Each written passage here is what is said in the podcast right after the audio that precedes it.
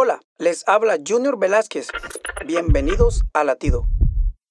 Génesis 45 cuenta cómo José fue vendido por sus hermanos como esclavo. Sin embargo, José se convierte en miembro de la corte del faraón. Es bonito ver esta escena emocional donde José reconoce a sus hermanos, quienes ahora vienen a pedir su ayuda. Este revela su verdadera identidad y les pide que no se enojen entre ellos y aclara que lo ocurrido fue un plan de Dios para cuidar a su pueblo. Que a pesar de que fue José quien recibió la ofensa, él mismo es quien consuela a sus hermanos.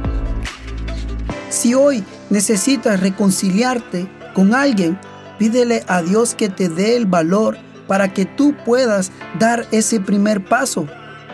Latido les llega a través del ejército de salvación.